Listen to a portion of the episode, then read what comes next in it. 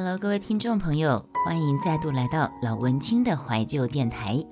今天跟大家分享的是我之前在某个声音直播里有分享到的一篇散文，叫做《情绪 In and Out》。顺便会在文章后面呢，再加上了一段，嗯，自己跟自己小孩小他小时候我们相处的一段，可以看出这个妈妈有多么歇斯底里、情绪化的一个往事。在女儿一年级的时候呢，我写了这篇《情绪 In and Out》。当时我的文中的结尾，我还写着。我可以在女儿小学一年级的时候体悟到这种情绪抽离的重要性，应该不算太晚。但是，如同当时我自己写了，知道不代表做得到。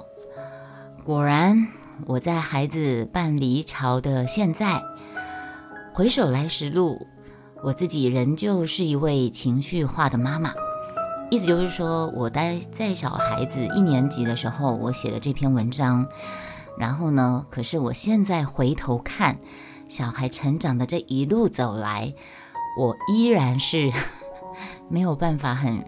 游刃有余的做到情绪 in and out 的这样的一个动作。我仍然是一个情绪化的妈妈，只能说个性很难改吧。嗯，再加上我自己在呃我们小孩子成长的过程当中。我扮演的是一个安亲、客服，又兼保姆，又兼家事一把抓的情况下，而且老爷他扮演白脸，那我当然就是那个扮演黑脸的人呐，对不对？然后，嗯，此外这么多年下来，嗯，身边啊，其实你们有没有这种经验？我们的身边亲朋好友，呃，或是夫妻之间啊。婆媳之间啊，种种的各种关系，朋友之间总是会有难免有各种的状况。但是当自己你成为对方跟你诉苦的对象的时候，我脑海中我会先提醒自己，我脑海中我会先提醒自己了。这个是经历过一段很长的岁月的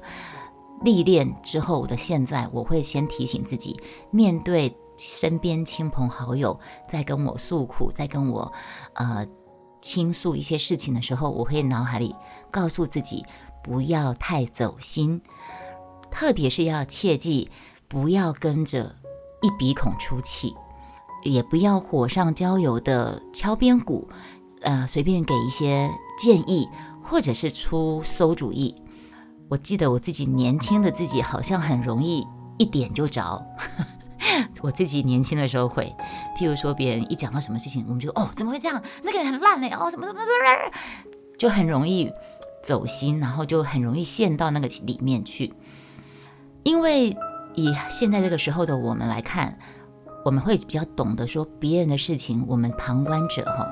不要太自以为是的给太多建议。你们觉得呢？也因为呢，其实啊，你们有没有发现，其实对方通常在。跟我们诉说这些事情的时候，他在抒发，他是在一个发泄，他对方这个时候他需要的多半是倾听跟让他发泄，他们心中其实或多或少已经有一些答案跟想法跟做法了，对不对？好，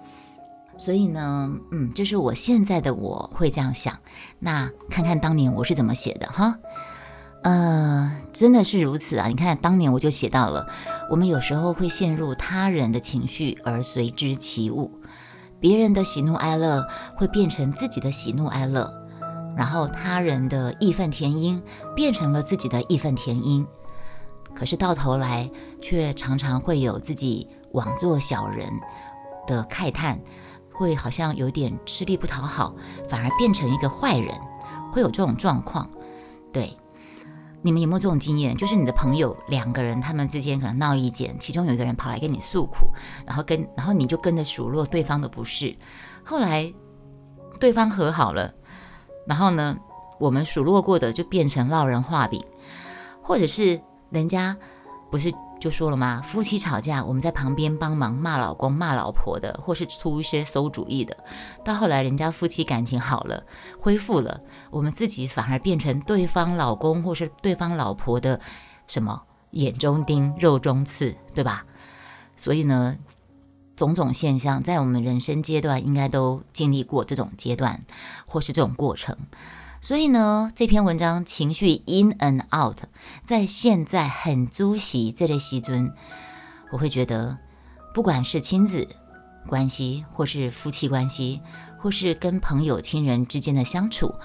我已经慢慢总算有掌握到、拿捏到一点点的分寸了。虽然不能说是游刃有余啊，但是起码比起十年前的自己，有稍微进步了一些些。这些都还是今天写的，等于是我今天看到这篇跳出来，我自己又补充了这些目前现在的看法。那我现在就要来念当时十年前我写了这篇情绪 in and out。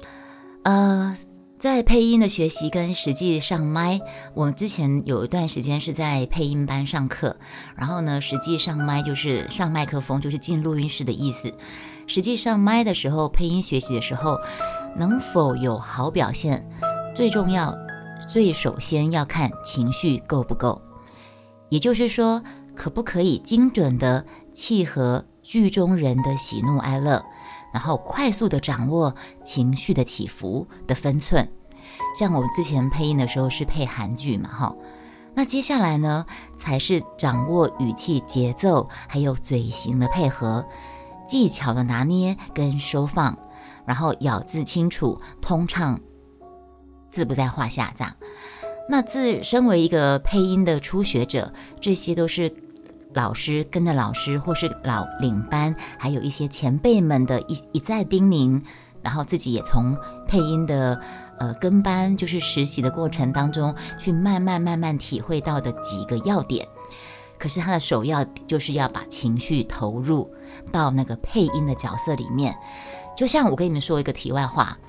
我们在健身房经常听到柜台会讲一句话，就是柜台在广播，呃，为了环境品质，请不要在馆内饮食，呃，为了上课品质，请不要携带个人物品、手机进到班啊，进到教室上课，啊，谢谢你的合作，祝你有美好的一天。那个柜台的人，健身房的人就会这样讲：“祝你有美好的一天。”你会感觉到他是在祝我有美好的一天吗？他的语气充满了咒怨呐，好像是一种诅咒，而不是一种祝福啊！这就是在讲这个话的人没有把情绪 in 在里面，没有把情绪放到他讲这句话里面，应该是说祝福你有一个美好的一天。这样是不是有感觉了？是感觉我是很真诚的祝福你有美好的一天，而不是很制式化的啵啵啵啵啵啊！祝福你有美好一天，完全都没有祝福的感觉，倒像是一种诅咒。好，继续念下去。但是我们知道怎么做，不代表我就一定做得到，只能够在配音的时候不断提醒自己，把情绪放进去里面，把情绪放进去里面。好，所以呢。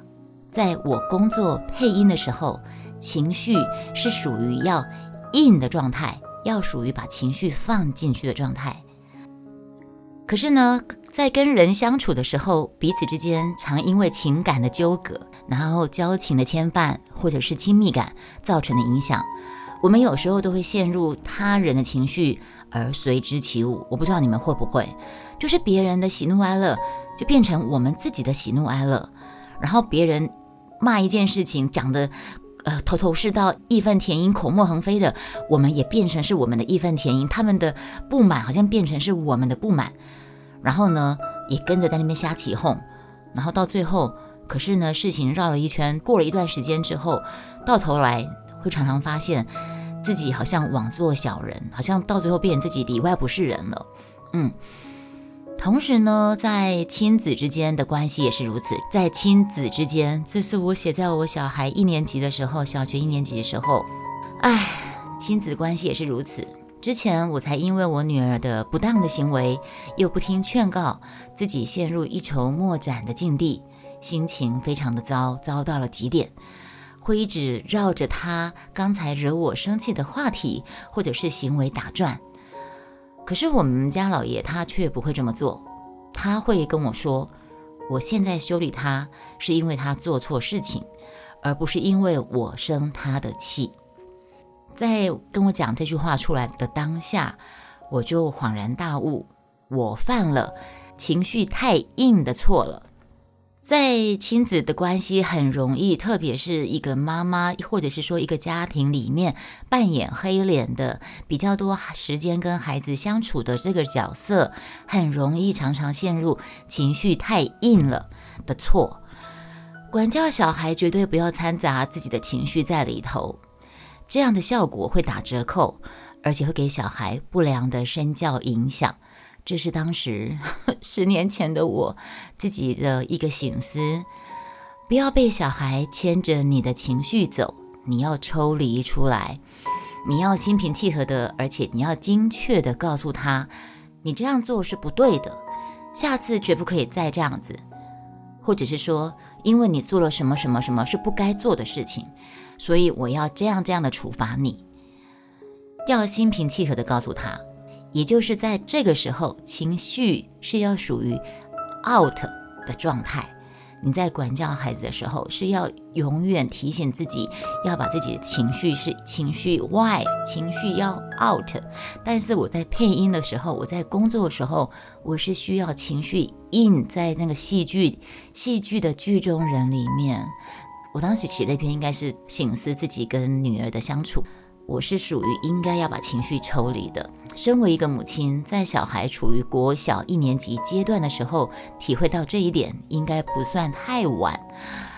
只是知道不代表做得到，只能够不断的提醒自己。想到这里，我突然想到有有一件事情，情绪 in and out